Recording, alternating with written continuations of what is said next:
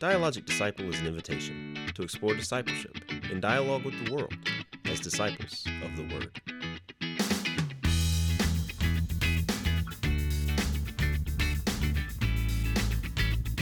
I like to think of my home as the kingdom of heaven. Just a little taste of what it's like in the kingdom. Hello and welcome to another episode of the Dialogic Disciple Podcast. My name is James Johnson and I'm here. Nick, you are back with us. I was about to say I'm as, back. I was about to say as always, but you weren't here last week. Yeah, I missed last week. Uh, do you But that's cool. you There was enough people here. or something. No, it's an unexcused absence. Okay, and today we are joined by a very special guest, Reverend Catherine Booth Olson. Uh, Catherine, how you doing today? I'm well. Thanks for having me. Glad to be back. It's good to have you back. We uh we're running the gauntlet now. We we're getting everybody back in for their second and third time, and it's it's been nice to have a uh, a revisit with some of our older and first time guests. So it's good to have you back, Catherine. How's your Lent going? Thanks. Um, it's Lent. We live in a hurting and broken world that's in the midst of a pandemic and social injustice. Sounds like you're excited about that. I am very aware of the dirtiness of this life. yeah. Uh, well, that's true. That's true. Nick, how are you doing today? I'm in a good way. Are you? It is. I got a little spring fever. Do you? Yeah. I'm Yeah. looking out these windows. I'm thinking It is really hard to be really wanna inside in here. working when Yeah. you could be on a patio somewhere. On a patio somewhere, on a beach, even would be even better. you guys want to go on spring break? Let's go on spring break. Actually, I know some people you can go with the rest of those heathens. I mean, I got some stepkids. They're heading out. let's go. Let's go. I'm ready for the beach. I didn't get to go last year, so I feel safe to me. yeah, I could social distance. yeah. I don't even want to see. I don't want to get around people. I just want to sit on a beach somewhere. I don't even want to get in the water. I just want to sit on the beach, listen to the waves, enjoy The God's creation. sands. There you go. the On sands on the seashore. seashore. Indeed. Well, um, so we are in the midst of Lent. We're actually getting pretty close to the end now. I just realized today that Holy Week is next week, and um, I, it just creeps up on me every year. But uh, here And we go. this year, one should take note if you're planning to show up for Holy Week, registration actually opened on the 23rd. Oh, that's so it's already open. So it's open. That's so fantastic. go to northsideumc.org slash Holy Week um, and sign up to join us. That's great. How many services we got going on? So Easter Sunday, we have five in-building services, one outside service, and three online. And the outside service is at what one o'clock. one o'clock outside. What, kind of service can we expect at the one? so the outside service? service will be most like our contemporary worship service. Okay. and those services are at 9 and 10.45 and- but the music outside will be contemporary matt jackson will be leading us pray for some good weather Oh man, yeah, Yeah, we got to have good weather. I need this outside service to happen. yeah. I think it's going to be really neat, but the weather could tank it. We don't want any soggy bottoms Is the- there in a, the is there any kind of uh, secondary plan if if it's raining outside? No, we will just have to cancel. We'll just have to cancel. sadly canceled join us online And bring your own chair. Bring your own chair. Good yeah, advice. it's a BYOC. I like it. I like it. It's good.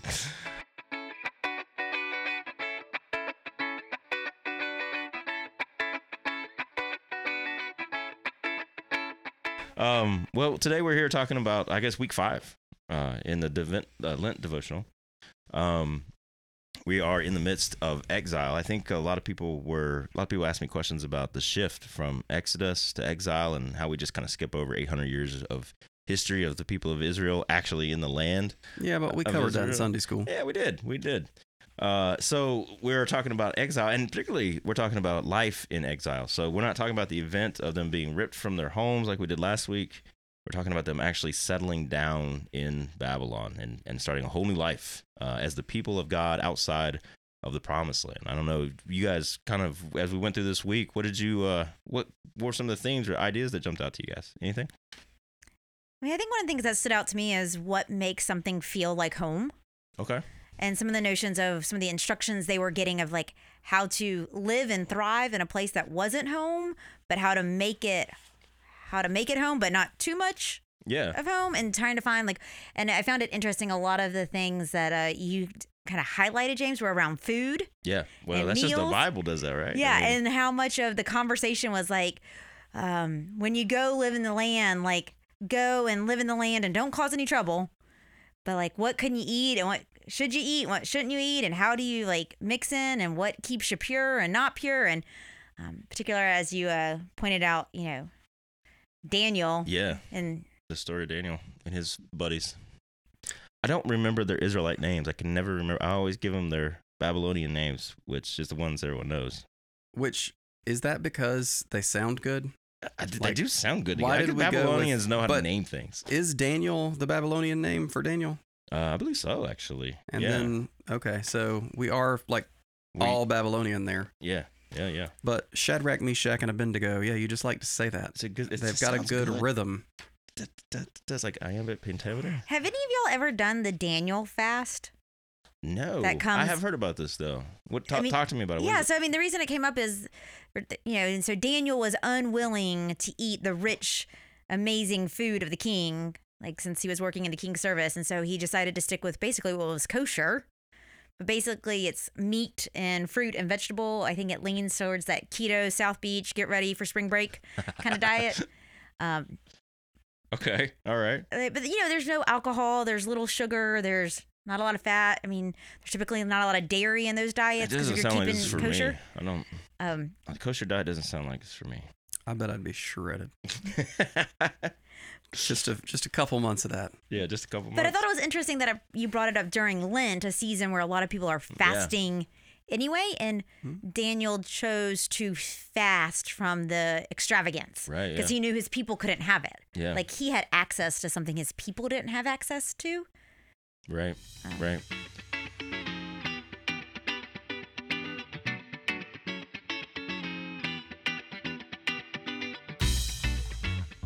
It's a fascinating situation. So when I was um when I was putting this together and, and kind of going back over all this exile literature, um, most of the Old Testament is exile literature. I don't know if a lot of people know that or not. Most of the prophets are written right right as the exile's happening or right after, um, right right and during. Uh, the big three, in particular, Jeremiah, Ezekiel, and Isaiah, are heavy in exile literature. Um, so a lot of it is exile literature. But as I was looking at um, this Jeremiah text that, that we kick off the week with, um, I, I had forgotten, I think, that Jeremiah was so adamant about exactly what you were talking about, Catherine, like building a home in the place that you're going to, because you're going to be there for a little bit. I mean, they're just reminding them that you know this this whole uh, exile experience is going to be at least a generation long, and so you know, settle in. He says in Jeremiah 29, which is a very popular passage, a very popular chapter uh, for us Christians. But he says, build houses and settle down, plant gardens and eat what they produce, marry and have sons and daughters, and find wives for your sons, and give your daughters in marriage, so that they too may have sons and daughters. Increase in number there, and do not decrease. He says in five and six of 29. And I forgot how adamant Jeremiah was that, you know, you're going to a place, don't act like you're visitors. Don't act like you're, you know, just staying for a little bit, but go go and make a home, as you were talking about, Catherine, and what it means to make a home. And for Jeremiah, that means settling down and building homes and going about your normal life as, you know, as people together, giving yourselves in marriage and getting married and But it was an interesting but and Like, yes, go settle in, but don't become one of them. right, right. Like, yes, go settle. Don't be an outsider, but don't give in to all their like heinous ways. Like, still be set apart, still be holy. yeah. Well, I like I there's a sense of irony that or maybe that maybe irony is not the right. like right in the word. Alanis Morissette kind of way? maybe or? in the Alanis Morissette kind okay. of way. All right. In that one of the things that God indicts the Can we just Israelites pause for a moment and just imagine that everybody's singing? Black Don't you fly in your Chardonnay. It's a death row pardon. Two minutes too late. What's the line And about the spoon it of work? Like, It's like 10,000 spoons when all you need is a knife. there we go. It's like meeting the man of your dreams. And then meeting his beautiful wife. Isn't, Isn't it ironic? Thank you. I knew that would was necessary, or I was just going to. I'm leaving here. that in. That's definitely going in. um, so in an Alanis Morissette kind of way, Yeah. that the Israelites are indicted by God for not taking care of the poor and not being kind to the immigrants Yes. and not caring for you know the the least among them, and then they're exiled to Babylon, and particularly the wealthy are exiled to Babylon, and now they are the foreigners and they are in a hostile Yeah. land where they've got to make a home and figure out how to still be the people of God. Absolutely, yeah. They are the least. Mhm. Yeah, they quickly become. And I think that's one of the great. I, that is an, an irony, right? It is a. It is very much a. Uh, it's a way in which God tends to correct us, uh, it, in putting them in the situation of the people that they refuse to listen to and hear, like the being Mhm. oppressed, being the ones who are ripped from their homes. Um, and what's what's great about it, you go back and read the the version of the story of the exile from Second Chronicles, and it says, um, actually, I think I put it in here Yeah, I think you did. too. somewhere in here. Um, maybe that was last week I put it in, but anyway, the the part where uh, the people who are taken into exile, the people who are actually taken in exile, are people like Daniel and and his three friends, people who are well educated, people who have skills to offer, people who are wealthy, people who are in the upper uh, class of of the of the um of the Israelites. All of the people that had been oppressed, the poor, the people who had been trodden on by those those elite classes, they're left behind, and they're actually able to start working the land and start living off the land again in freedom. And it says the the verse is awesome. It says, "and the and the land finally had its Sabbath rest." Is the, is the passage in Second Chronicles, I think. Um, and that just that that's awesome. That's just awesome the way that that God used this event to to correct um, some crazy injustice that was happening in the land of, of Israel, or the land of Judah, I should say. Um, and now they're they are you got now if we pivot now to Daniel, and we pivot to um, this, what does it mean to build a home but not be too comfortable? You have Daniel in his fast, kind of refusing to take on the, the exuberance of the of the palace because he's working directly for the king, King Nebuchadnezzar, and his three buddies. They rise in the ranks to become administrators of Babylon.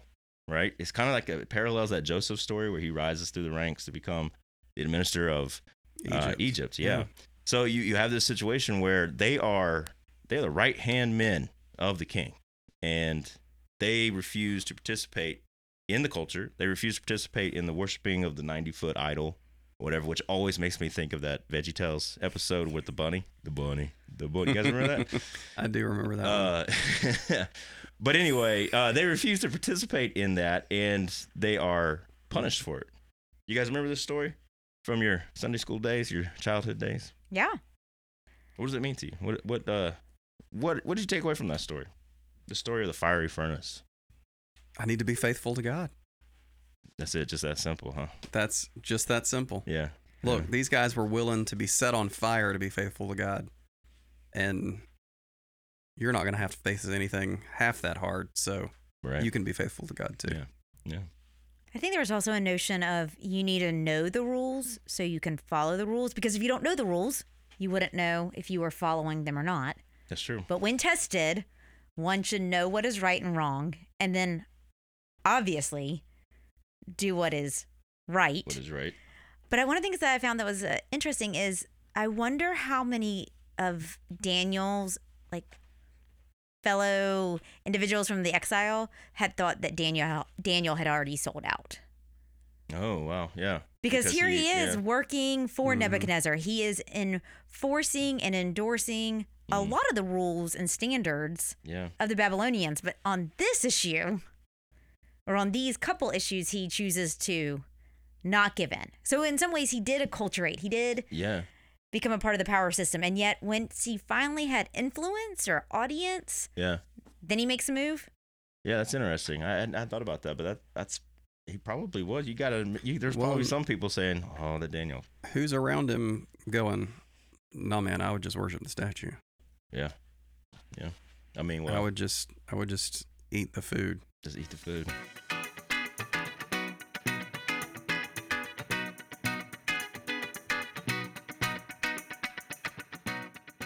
So this story of of um, the three guys in the fire, uh, you guys know when when they're in the fire and they're looking in the fire and there's four people in the fire rather than just the three of them because God is with them. I was always told that was Jesus. Uh, now I know Jesus is with you in the fire, James. That's right. Now I don't I don't think that was the intention of the original text uh, or the story, but um, I do find that fascinating that that uh, this idea that there's there's four people in the fire. There's there's somebody standing with them in the fire. Um, that's kind of cool. That's Does this story. text That's describe it as an angel of the Lord or a I anything like that. took it as the notion of like um when people ask around the notion of the Trinity. Yeah. Like where do you see example of like spirit of God's spirit Oh, okay. showing up? Mhm. And that it would be more likely not Jesus pre-incarnation, Yeah. Um, but the spirit, like God's Yeah. presence with them and among them. Yeah. So one of the examples of like where do you see spirit I like that. in the Yeah, Old it's good. Testament? And you get the whole fire image too. The Holy Spirit bringing the baptism of fire. yeah, but they were already in a fire, They so were, they were getting well. It turned it into a so baptism. it'd be hard to see the fire admit- in the fire. you got to admit though that that is a true baptism by fire right there. I mean, that's literal fire that they're they're stepping into because of their faithfulness. Well, And I love. I think they were pushed. well, I no, they they step in willingly, practically. You know, like that's my one of my. In fact, one of my favorite parts of the story is where, um, basically where the the, the king Nebuchadnezzar says, you know, either either you worship this statue, or you know, who's gonna save you? Because no one's gonna save you. You're going in the fiery furnace. And they just straight up matter of factly say, look. I don't know if God's going to save us or not, but even if he doesn't, we're not worshiping your statue. Like we're going to remain faithful regardless of what happens, regardless of Mhm. the outcome. And I I know myself well enough to know that I'm down with being faithful as long as I know that what the outcome's going to be. But how many of us actually are willing to be faithful to the point of of losing something, maybe not just our lives, but something important to us, or sacrificing something ourselves, if we don't know that we're going to reap that reward immediately? Which is faith. Yeah, I, I, know, mean, right? Yeah. fundamental faith. I mean, it's doing the faithful next faithful thing as a disciple of Jesus Christ. Like Yeah. even when you don't know the outcome, because we have some notion of a bigger notion of kingdom of God, Yeah. eschatological. Like, Mhm. um, I will say when I opened up this and you had the, you know, there's another in the fire. It reminded me of the Hillsong yeah, yeah. song because they have a song based on this, and also the stained glass windows in the Mhm. prayer chapel. Oh yeah. Yep. Yeah, Um, definitely.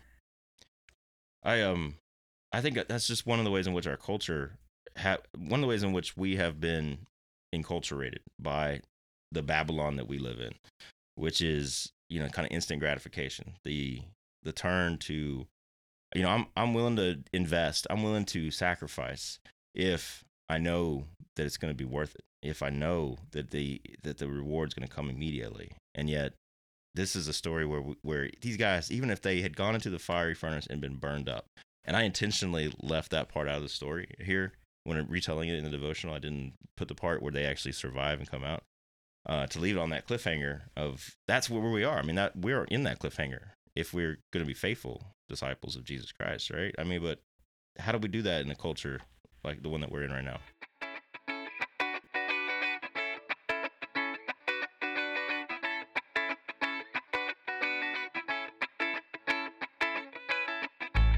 The nation of Babylon um, becomes a, a huge metaphor and paradigm for any culture in the Bible that uh, that is seductive or that that will tear us away from being faithful to uh, the kingdom of God.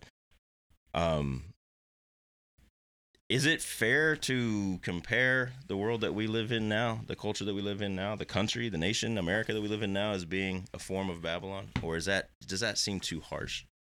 Um, I struggle with that. I mean, because I think, um, I think very often in our current culture, the notion of Babylon um, changes every four to eight years based on uh, presidency. And so Yeah. those there were some who were just in Babylon who are now no longer in Babylon, and some just yeah, and vice versa. Yeah, Like, yeah. um, Do you think that's right?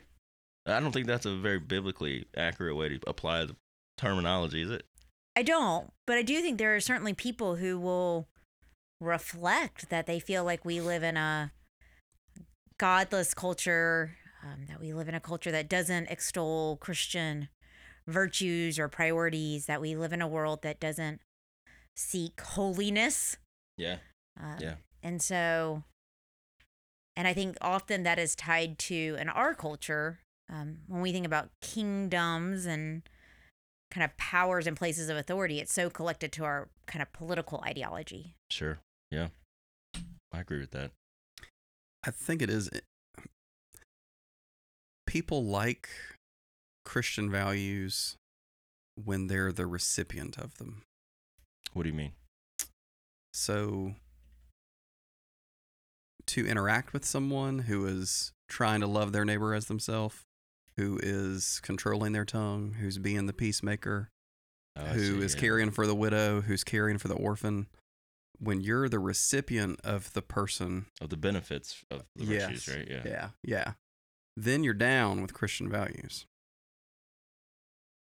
But when it comes to actually living them out and just the difficulty that it is to put other people before you, you know, Yeah. to take up your cross, to deny yourself, um, then Christian values not so hot. Well, and I also wonder where, I mean, in some ways, where Christian values took a shift.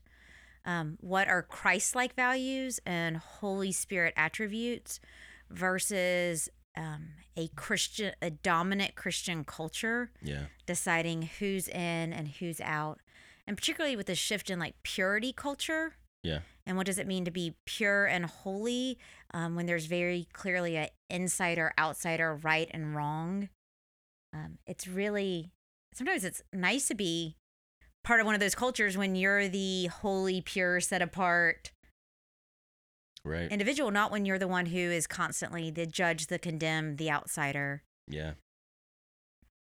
And I think that that speaks to the situation that Judah was in. You know, they they had developed their own version of what was pure and holy, uh, and a lot of people got left out who uh, obviously shouldn't have been left out, right? So that that's definitely true. And I wonder, I think the thing that the thing that Judah forgot, and think the thing that we struggle with as a church, especially when we get wrapped up in uh, the purity culture situation, is that sanctification or holiness is always uh, done for a purpose. It's never for our own sake. Like God doesn't make us holy or purify us or sanctify us for our benefit. It is not solely for our benefit. It is always done with the idea that we are going to be that city on the hill, that we are going to be the people, the hands and feet of God, that we're going to go out and shine the light and love of Christ in the world. We forget that part. And that the light and love of Christ isn't isn't about outside inside. It isn't about you get it and you don't get it because you're holy and you're not holy. The light and love of Christ is for everyone all the time. Um, and we we like to we like to to do the judgment thing. We like to divvy that up in the way that we think it it belongs out in the world. All right, All right, here we go. what you got? You got something to say to that? I there I, I do there is a confusion I think between what is how do we show the light and love of Christ but also hold people accountable for also sharing the light and love of Christ. Maybe that's not our Say- job What do you mean by that? where me living my life in the best Christian way I know how makes somebody else uncomfortable because they don't want to live that way. And so my life comes off as judgy because it is different than someone else's and that makes them uncomfortable. And I'm not responsible for you feeling bad that Right. You aren't holding yourself to the same standard I am. But uh, are you also trying to force them to live in that same lifestyle that you if, that you believe is holy and right?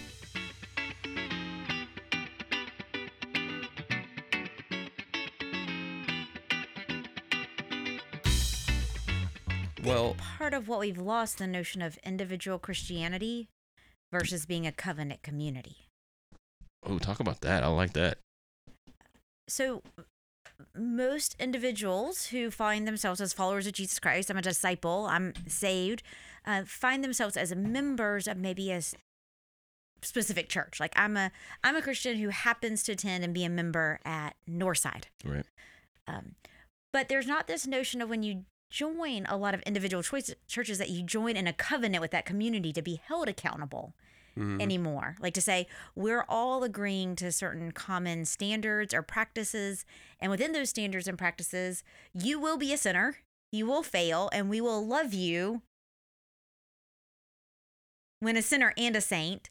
but we're in this together not because the goal is purity but because the goal is faithfulness and now i think the struggle is is there are things about the about being set apart and sanctification that are are for our wholeness Yeah. and our goodness um, and then there i think there's some things that are often inappropriate and oppressive and exclusive and there's not grace there's only judgment but we haven't entered into a relationship where I don't think most of us know each other well enough. I, when people join the church, they're not expecting others to hold them accountable. hmm Um, So what do we do about it? Well, and I think that so, and you're talking about it in community as a church, holding holding other Christians accountable in community, and I'm kind of stuck back on the as followers of Christ, we're going to be a blessing to the peoples of the earth, yeah.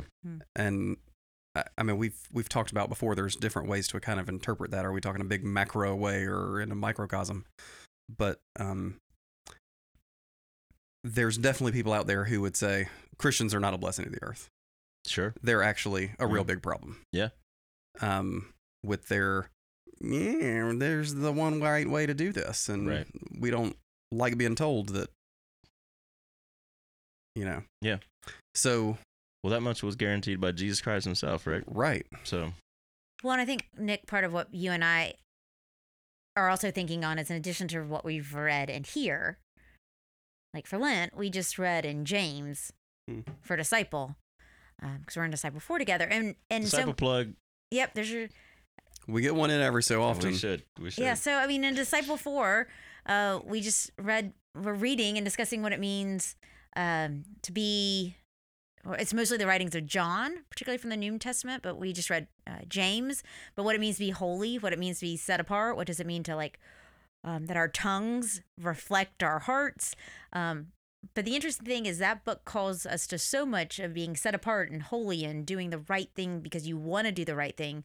Uh, but it also kind of ends with, well, when someone doesn't do the right thing, make sure one of your greatest desires is to bring them back. Don't cast them out, Yeah. Yeah. but rejoice in bringing them back. But I think, I think this is one of those places, James, where you might reflect on the fact that we don't balance truth and love really well. Uh, some denominational traditions um, and some individuals are too much truth. Like the this was wrong, this was sinful, this was unkind, this was not loving. There are consequences and like this real strict accountability and you get kicked out of the covenant. And then there are other Mhm. groups who are there's so much love and grace that you're not actually held accountable Yeah. that we somehow don't do truth and love. We often do truth or love. I don't think that those two things are two different things. I think truth and love are. Um, so here, here's what we learn in John. You guys just studied mm-hmm. John. What we learn in John is that truth is not a fact. It's not just a state of being. It's not just the way things are. It's not just the case of things. It, it truth is a person. Truth is Jesus Christ. I am the way, the life, and the truth. Right, and that personhood of truth is is is love as well because God is love, right? And this is the word of God incarnate. So truth is love. Love is truth. They are the same thing and you can't speak the truth if you're not speaking it in love. So you can be judgmental and kick people out of church or because they're not being holy or whatever. But you're not speaking truth anymore. You're speaking your own version of what you think reality is or your own doctrine of holiness or your own doctrine of whatever but you're not speaking truth anymore. You've lost the love, and so you've lost the truth. I don't think those two things are separate. I think when we separate them out like that, we get in trouble. Exactly for the reasons you're talking about. And so, Nick, I think of what you think of when you're trying to say to someone else, I live this way not because I'm trying to judge you or make you feel bad or make you feel good. I'm just, this is my most faithful sense of, Yeah. Mhm.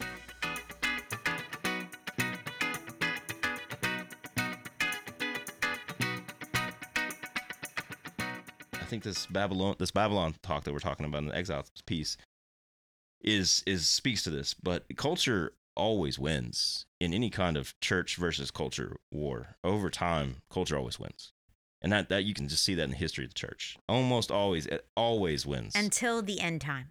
Right, right. So, but I mean, like we are hard and fast on. We, I feel like we are in the end time. We've been in the end time. correction right I know, there. right? We are in the end time. We live in the apocalypse right now. We have. Well, and I think in an ideal world, right, if we didn't live in a fallen world, there wouldn't be selfishness and sinfulness and pride and unforgiveness and you in an ideal world there wouldn't be a need for divorce. Right. or there you know like there wouldn't be mm-hmm. a need for a lot of the things that we put into place. And yet we recognize that what we used to understand as the wrong way at times might be the right way and that's not just giving into culture it's Yeah. dealing with the complexities of living in maybe babylon Yeah, Yeah. and I mean that's that's maybe that's part of the building your homes and and settling down. Um, but that's that's that is the issue uh, that the church has been wrestling with since the very beginning. This negotiation between what we think what we think is the right way, what we think is the faithful way, and the way that the world almost just chisels away at at everything that we think is so important until it gets down to the core of who we actually are.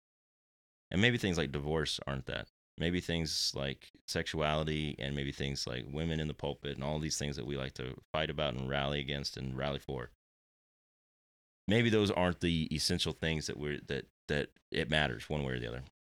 But eventually you get to the center of the of the lollipop, right? You get to the center of of the the matter. You get to the heart of the matter and what is being chiseled away at that level by culture you know i think this this separating truth and love is one way that that happens for us but when we're talking about how we how we treat other christians how we treat other human beings whether they're christian or not i think a lot of the times we use the standards of the world to to to judge whether or not somebody is worthy of love and acceptance and we don't use a standard that's set by Jesus Christ. And I think that gets to the heart of what we're talking about here, but also at the heart of what it means to live in Babylon.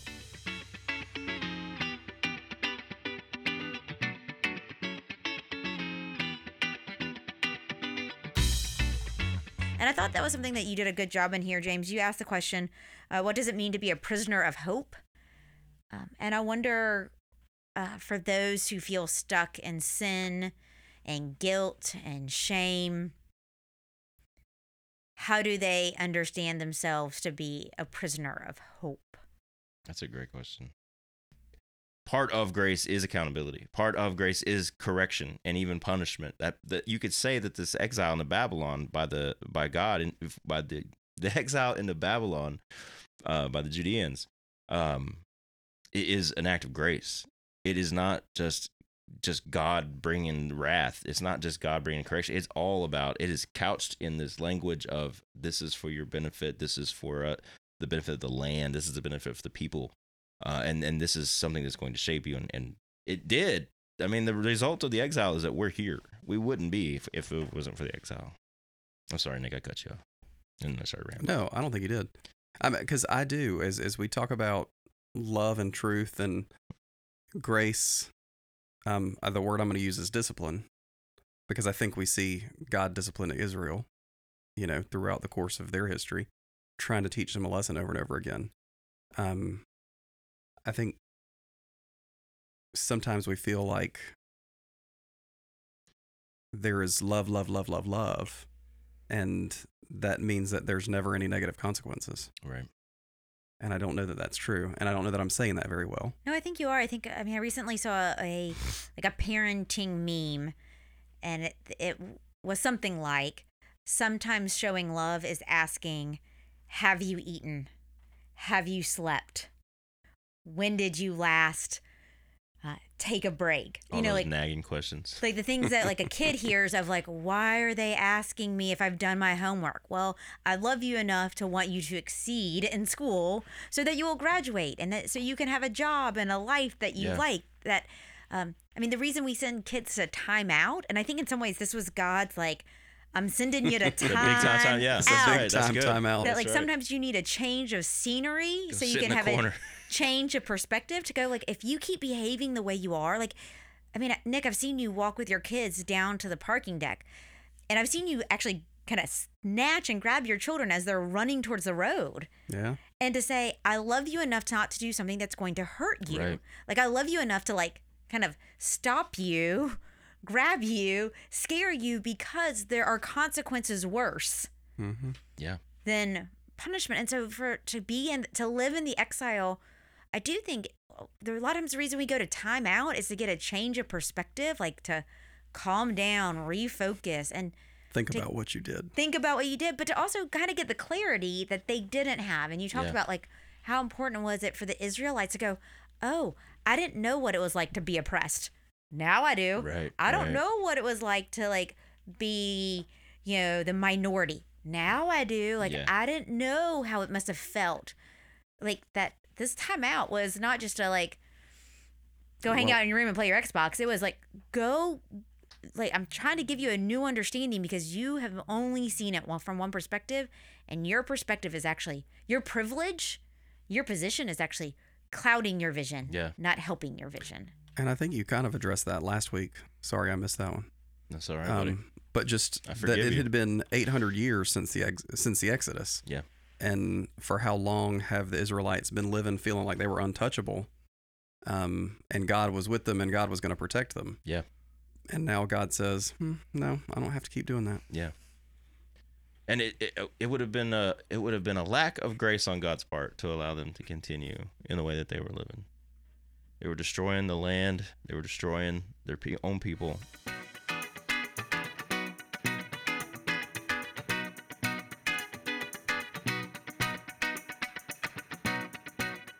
Talking about clarity for a moment, we were talking about exile being um, maybe a moment for the Israelites to be in timeout and to gain some clarity about the situation, who they're supposed to be as God's people, and who they're supposed to be in the land that God had promised them. If they're going to end up being, if they're going to end up being the the uh, blessing to all the families of the earth. There's a story in uh, Mark that we actually talk about on Wednesday. Um, that's one. Of, it's kind of a famous uh, healing story on Jesus' part because it's the one that he failed to do. It's the time that Jesus failed. I mean, the guy didn't go unhealed. I know, right? But this, this, there's, it's, a, it's funny because this is like the only guy that Jesus has to heal twice, uh, and so obviously when that happens in Scripture, that's like a little red flag that's going off and saying, "Hey, pay attention. Something, something, something's going on here that you need to know about." But he, he, he, he spits on the guy's eyes, makes mud, spits on the guy's eyes, and uh, he can't, he can see for the first time, but he can't see clearly, and he's still kind of hazy in what he sees, and so Jesus has to heal him again, and then he can see fine, right? This this story in chapter eight sets up a, a a whole series of events that happens after that in the next three chapters, where the disciples do exactly the same thing, where they claim to be able to see uh, Jesus, but they don't see clearly. And so you have the story where the Jesus asks them, you know, who do you say that I am? And they're like, you're the Messiah. And then Jesus is like, awesome. That means we all have to go die. And Peter's like, whoa, no, you know. And then Jesus rebukes them. Then you have the Transfiguration, where Peter's like, he sees Moses and Elijah and Jesus, and he's like, all right, let's build some temples, right? And Jesus is like, no. And then you have James and John come up to Jesus and say, hey, can we sit at your right and your left hand in the kingdom? And Jesus is like, no. Because all three of these events and, and some a couple others, a couple others that happen in, in that series of events, all about not being able to see clearly, not having the clarity. I think that this kind of half blindness or half sight, have whichever way you want to talk about it, um, is something that we struggle with, right, as Christians. Something that that the exile and, and moments in Babylon, uh, particularly uh, as we struggle with being enculturated, struggle with being holy, with being sanctified, with being set apart. We don't see that clearly, and I think a lot of our conversation today has been about how we don't see clearly how we're supposed to be. I don't know. what- Is there what what does that say to you guys as far as where we are and where we need to go as a church or as as individual Christians for that matter. It feels real tricky because it's not a matter of not seeing at all. You think you're seeing if you've never seen before. That's right. Yeah. And so to be sure that you have the vision after God's heart, that, that And how do you know if you're seeing clearly? Well, and sometimes you don't know you're seeing portally until you actually see clearly. As one who wears corrective lenses, Yeah. um, I regularly will wake up. My vision isn't that horrible in the morning, and I'll wake up and do a few things around the house, and then I start getting a headache, and I'm like, "What's wrong?" um, I will notice if I get in the car. I've never gotten that far, but like, Mhm. but I Yeah. go to like do something that requires a, a greater sense of attention to detail, and I don't see it, and then I put my contacts in or put the glasses on. I'm like, oh, Yeah. I couldn't see, you know, the mess on the counter or the things in my way or the little details that. So I needed them to like fix a breakfast. Sometimes you don't know how off your vision is Yeah. until it gets corrected, and I do think, um, I do think it is challenging as someone, um, who struggles with the notion like a very simple biblical command, very clear, is to keep the Sabbath holy. Yeah. Like there's no, I mean, it's a, it's It's not one, of the, Big Ten. it's one of the Big Tens. It's not a little law. I mean, it's not a little law law somewhere in Leviticus. It's Right. top ten. You know, keep the Sabbath holy. And then as one who works on the Sabbath, if we consider Sabbath to be Sunday, I by think I think by most standards, I do not particularly keep the Sabbath holy. I come to work. Um Yeah. Like and so it, then it then it becomes this issue of interpretation and then what does it mean to say well is Sabbath only Sunday? What does it mean to have a heart that seeks after um a, a time of pause to be with God? And so it's like You start rationalizing, It- justifying. rationalize and justify and then going oh and so i think it even with the big 10 they get challenging much less the little 600 plus then all the things the bible doesn't talk about and so i think it is even two really loving faithful committed christians could disagree on anything from social media to dancing to Yeah. mask wearing Yeah. to almost anything Mhm. else Yeah. Yeah, I, I think that's right. Um, so what do we do with that? Like what? I know it. So the the first place I want to go there is like go to like the Sermon on the Mount, right? Where where basically Jesus is is reinterpreting the Ten Commandments. He's doing exactly what you just said. In a in a real sense, he's making them even harder than they were. Uh, but in a, in a in a more real sense, what he's doing is is trying desperately to get us to understand that these are not laws like the Sabbath law, for instance. This is a great one because this is the one that the Israelites are always breaking, and the one that Jesus is always breaking, um, at least in their mind. Uh, trying to get us to understand that these laws are for our benefit and out of grace and love, and right, these are not. These are not. God's not just setting up guidelines to see if we can you know, make it or not. He's not setting a bar up here so that we can try to jump over it. And he's not trying to break us with these things. Like these are for our benefit. Having a Sabbath rest, we are designed for this. All of creation is designed for this.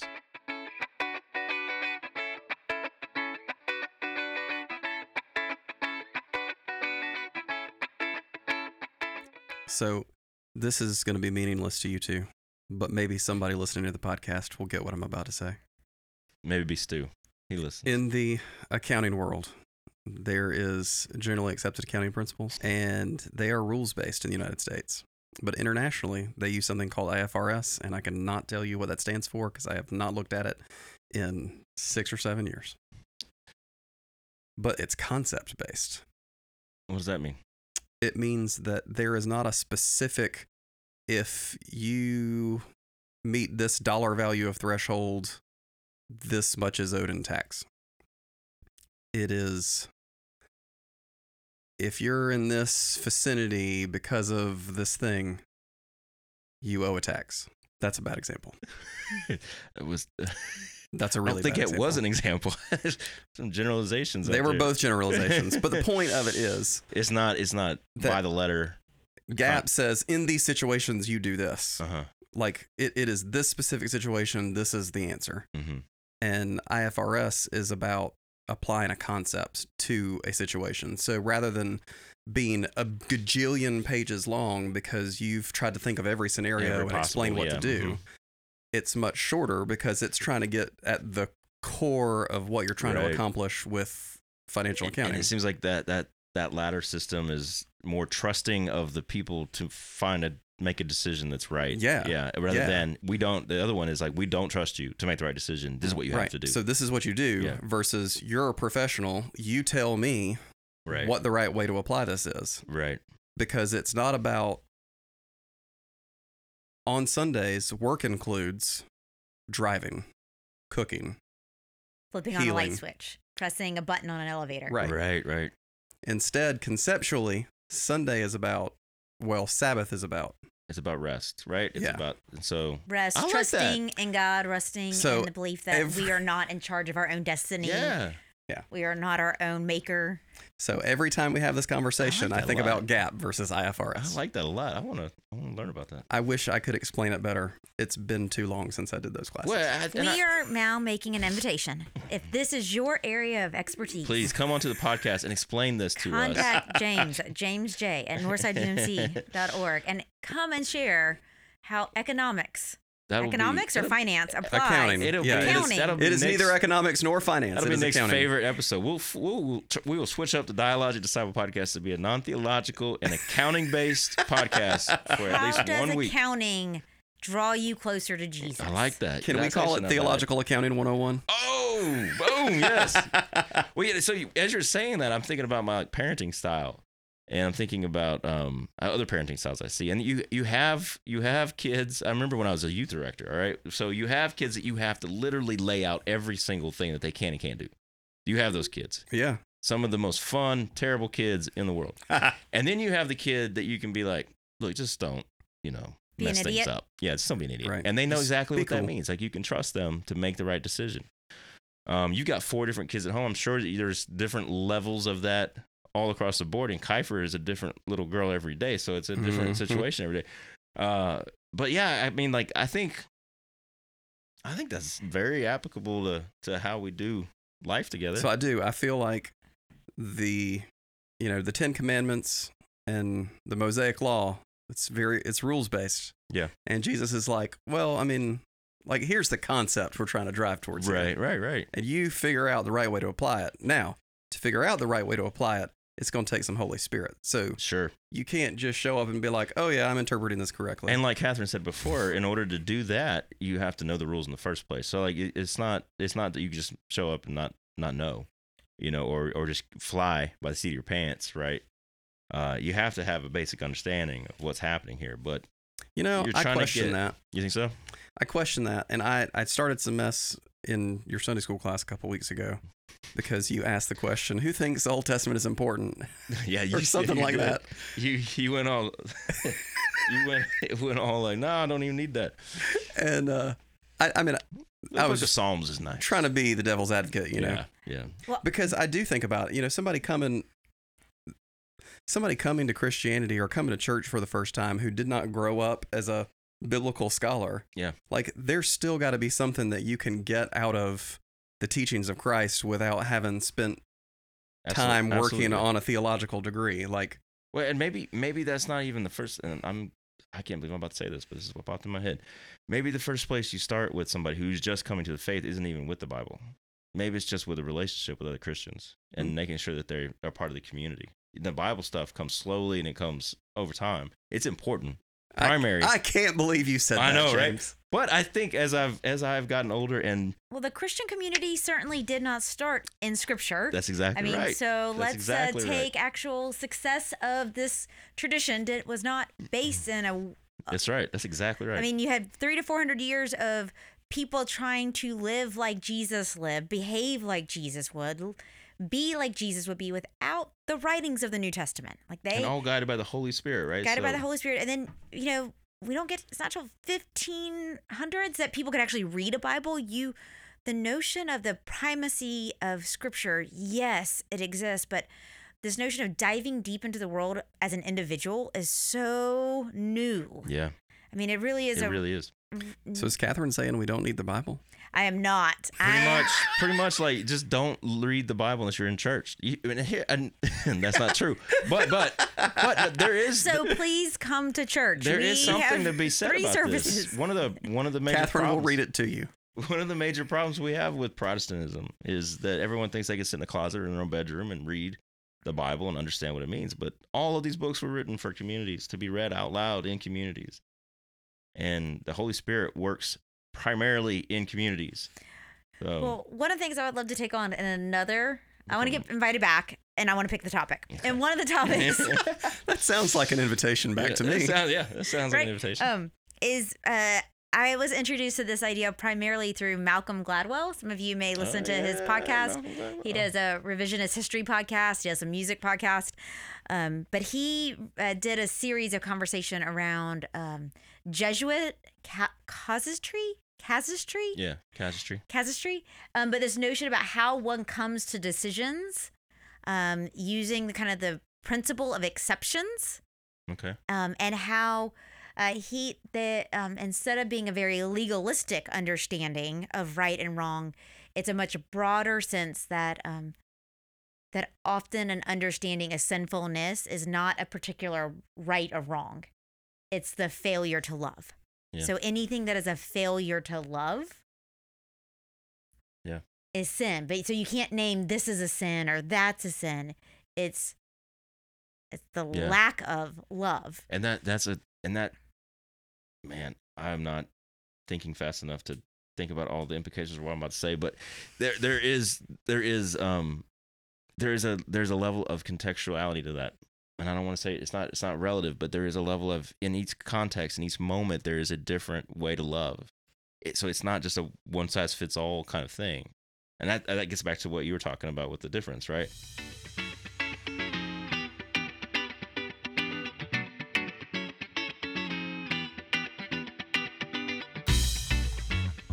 Well, and so much of this rolled out of how do we behave in a culture that is different than what we're called to. And so I think, what did we learn from that? I mean, that, and that's what we're talking about. So in the First Peter passage that we do on Friday, we talk about being a, a, a called out and set apart, being a royal priesthood of all believers, and being immigrants and and resident aliens in in a foreign land, which is what we are. Um, and I don't mean that in the sense of we're all waiting to get to heaven. I mean being part of the kingdom of God, simultaneously being part of the kingdom of man, which is where the church sits in this kind of in between space, just like the Israelites sat in Babylon, but we're still the people of God. That's, I mean, like that's what we've been talking about. That's the whole. Well, and that I think that's a major shift in my thinking. I think from teenage years to adulthood, thinking that church was about what happened after you died. Yeah. Versus church is about what you do while you're here. Right. And I've got much less emphasis on what happens after I die at this point. I mean, partly because I know, Right. but That's called assurance. but Blessed assurance. Bless this Jesus is is my story. No, so so uh, I think a lot of times we think about that. That you're exactly right. Like in the sense of heaven is like this cookie we get at the end if we do if we jump through all the hoops that we're supposed to jump through. Mhm. But that's not even the point. That's not what this Israelite stuff is about. It's not what the exile is about. It's about shaping the character of a people. Because if you don't become restored in the image of God, you're never you're never going to know peace. That's what you're designed to do, and that's it. I mean, that's the thing. Mhm. I don't know. I feel like I'm getting preachy now for some reason. I have do, no, but I like have it when no you get idea. preachy. No, I- Every now and then you get really fired up about um, salvation. So Catherine and I were talking about apocalyptic literature before you came in here because you guys are about to read Revelation, right? What? Yeah. What? And Five weeks on Revelation. And that's exactly what apocalyptic literature is about. It's Disciple four. about it's going to read so different now than it did, you know, reading Revelation growing up as a teenager, no doubt. being convinced that, you know, this was going to happen in the next 10 years Yeah. and Halloween was a tribulation themed haunted house. Haunted house. Oh, I went to one of those. I went to one of those with Aaron in Illinois that first year at Candler. We went to one of those hell homes, or hell houses, or whatever. Tribulation Trail. Oh, it was so great. It was about this kid named Johnny, and we followed Johnny through his life. And he came to a point of decision where he gets to decide. He went to war or whatever, and then he came back and he had to decide if he was going to go to heaven or hell. And then you got to decide if he's going to believe in Jesus or not. And then you got to decide if you went with him into heaven or into hell. And of course, Aaron and I chose hell. And we walk in there, and it's this kid like in a cage, and there's like fake fire, and it's hot as in there, and it's like I'm sweating, and there's like and there's like demons jumping around, like "Ah!" scary. And then Wow. we walk out of that into the sanctuary. where The pastor's like, "Now, where do you want to go? Do you believe in Jesus?" oh, I totally forgot about And that. till did that moment. experience actually make you want to choose differently? Oh no, I'm glad I chose what I chose. That was more more entertaining. but see, that's I mean, But no, you're right. You're right. like the point of that is Yeah. they tried to make hell so bad that you would go, "Oh, I chose poorly this time. Next time I'll get it right." And I'm like, no. I don't. I mean, I do think there are consequences for one's sinfulness, but I am a believer. Like vinegar rarely works. Like you woo people with honey. That's right. No, I agree with that. Yeah. I agree with it in the in the divine kingdom sense, and also just in the as a leader of anything. yeah. You need honey and locusts, just like John the Baptist, right? hmm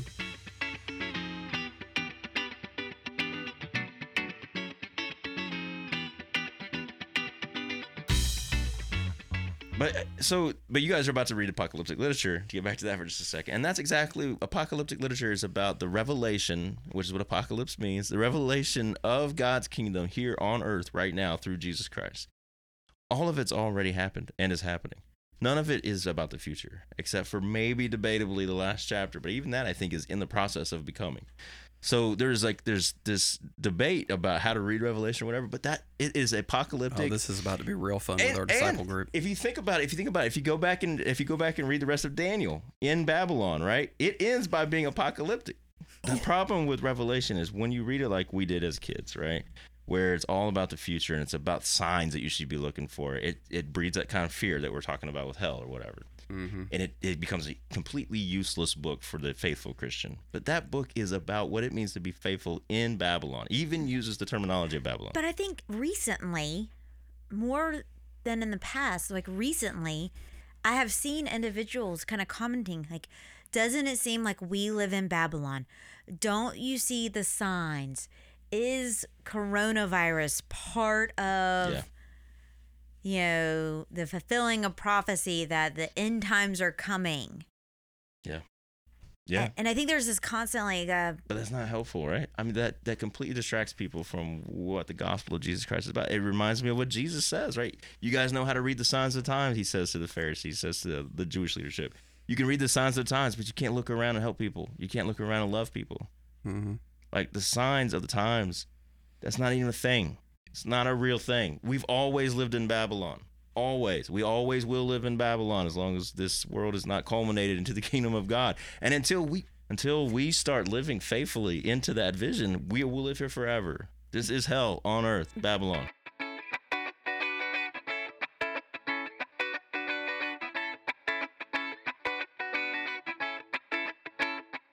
Well, Catherine, this has been a great conversation. I thank you so much for being here. I know we got we covered a lot of topics. Um, We covered a lot of It was good though. I think we had a great talk, and it's had to make up always it's always week. great to have you and your cheery optimism and grounded justice in this conversation. I appreciate that. thanks for having me. I look forward to coming back. Um, I'll get you a few dates. Yeah. Sounds great. Anytime you want to invite yourself to the podcast, you're welcome to do so. We, we enjoy it. Nick, you got anything left for the people this afternoon? I'm feeling good. I'm ready to go. I'm feeling good. Let's go out and do something I have a- fun. Let's go out to. Babylon and hit the Babylonian streets. uh, what is so you got Bill? I'm gonna a little shout out. The Reverend Dr. Bill Birch will be joining you next week. Oh, Bill's coming next week. He'll finish So up talk about Holy Week.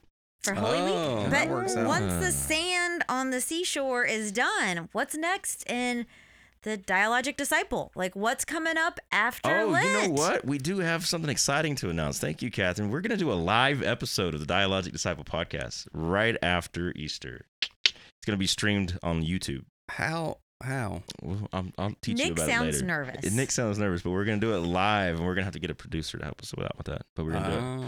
Maybe even take Matt live Jackson phone calls. available? Maybe we'll take phone calls. Take Oh, phone calls. I'm gonna look, I'm gonna we look got to into hype this up all Yeah, kind of no, ways we then if we're going to do. get So we're gonna do it. participation. but We'll take a break after the week after Lent. We'll take a break, and then that week, that next week, we're gonna kick off our next, uh, whatever season with series. yeah next series with a I think we live should do episode. the podcast like British TV. Hello. Five episodes or a season. yeah, yeah. No, actually, that's pretty good. We probably should figure out a way to structure it like that. But if you're gonna leave me in charge of it, it's just you know that's the way it's gonna be. It's just going to keep on going It's forever. just- We're still in season one. yes, it's season one. Episode I actually go back and count not 95 episodes in season Yeah. one. I like it. Oh, Kelly Stoner said she would come on the. Oh, excellent. I think that'd yeah, be a and uh, good, Nate that'd said be a he really wanted. good one. Nate said he wanted to come on too. Yeah. So we got a lot of people, and obviously, if you're out there and you want to come on the podcast, we've had lay people on before. Well, Catherine, thank you so much, and Nick, as always, thank you. Northside, have a great week. Peace. Bye bye.